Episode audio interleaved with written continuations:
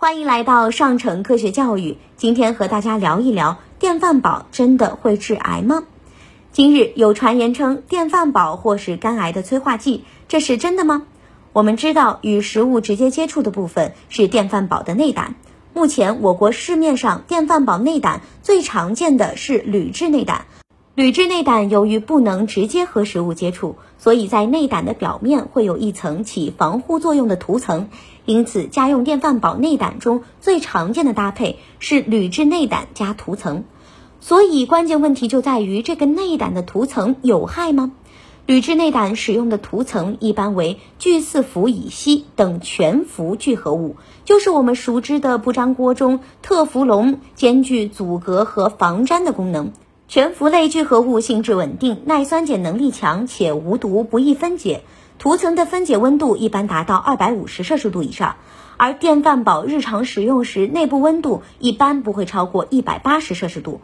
因此，在正常使用并且内胆涂层会脱落时，电饭煲的使用不会对人体造成伤害，更不可能会导致癌症。但是，当我们发现内胆的底部和四壁出现一些白色的圈，用手轻刮还会掉落一些黑色的小块，这就说明我们的内胆涂层出现了一定程度的破损，建议尽快更换电饭煲。这是因为铝制电饭煲内涂层的最大作用就是防止食物与铝制内胆直接接触，而一旦涂层脱落较多，便增加了食物与铝制内胆直接接触的风险。长期使用可能会使人体内的铝摄入量超标，对人体造成伤害。如何更安全健康的使用电饭煲？一、避免使用时间过长。电饭煲的合理使用时间一般为三至五年，太长会有潜在的健康危害。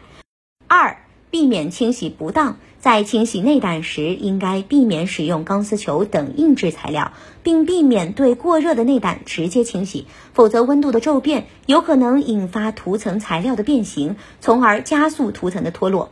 三、避免经常使用电饭煲烹饪酸性较强的食物。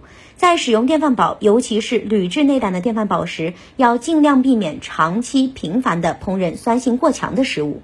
电饭煲的内胆可能会存在一些肉眼不可见的涂层缺口，而铝制内胆在较强的酸性条件下更容易析出，从而迁移至食物里，对健康造成潜在危害。